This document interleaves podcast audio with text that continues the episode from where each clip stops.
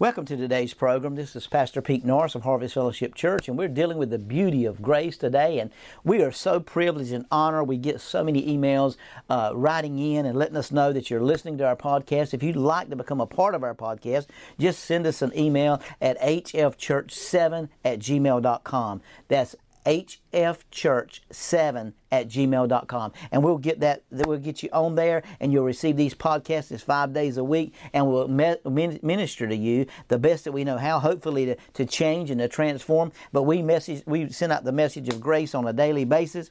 And you know we want to talk today about choosing not to worry.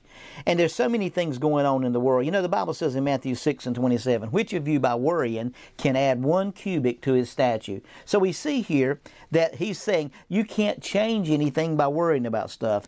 Many Christians are familiar with Jesus' rhetorical question, which of you by worrying can add one cubit to his statue? Now Jesus answered a question, asked a question here, and he said, How many of you by worrying can add one cubit to your statue?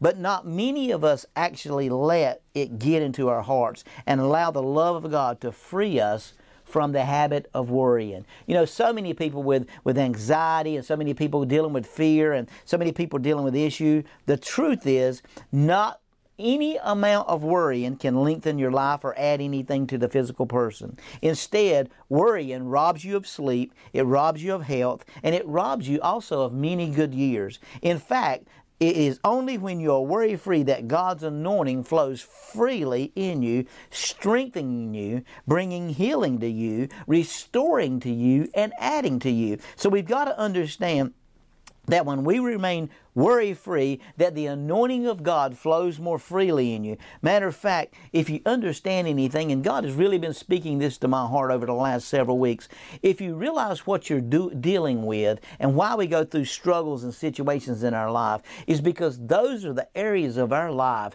that we don't depend on the Lord. And when we learn to depend and put our trust in the Lord in those areas, those areas cannot be a temptation for you anymore. Those areas uh, cannot be a, a circumstance or a situation anymore that gets you discouraged or gets you uh, uh, discouraged or frustrated. It, it, it was a it was a, it's a revelation uh, with the revelation of what God's doing. You know, you may go to the doctor and you may get a, a report and they may come back and say, well, you know, this level is higher, this level is higher. We want to check something else because this level is high and we want to know why these high, these levels are high. And, and immediately you'll, you'll, the doctor's report sends your mind in, into just a, a different thought process and, and fear wants to grip you and worry wants to grip you. But I want you to understand something, my friend. When you worry, you're actually believing that the devil the power to make inroads into your life that God cannot protect you from. So we got to understand that. I want to read that again. That you're actually believing that the devil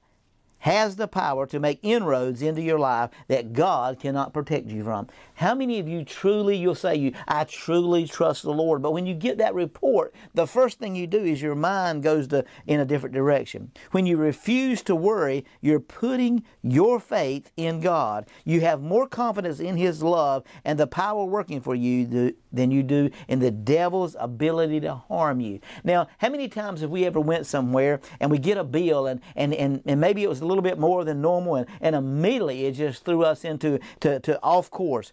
When you refuse to worry but choose to rest in the finished work of Christ, you will see the manifestation of your blessing. You will see your miracle. So you need to learn to refuse, and I want you to get this, you need to learn to refuse to worry but choose to rest in the finished work of Christ. You will see the manifestation of his blessings. Now that's not an easy thing because you know you, you, may you may go in and, and the doctor he's going to create some kind of obstacle and, and you know a lot of times if they can't find anything they're they're going to find something and they're going to keep doing it until they do find something.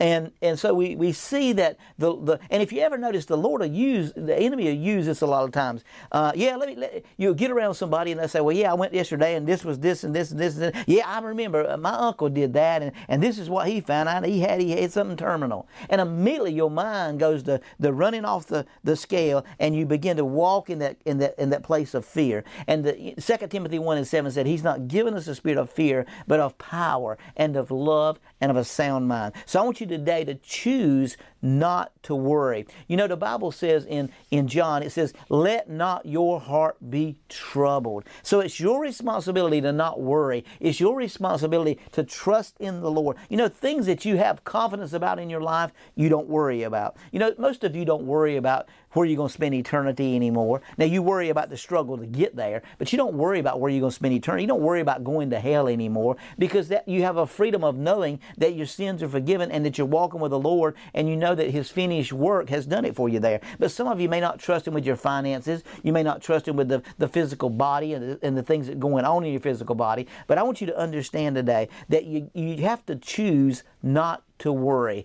That's the beauty of grace.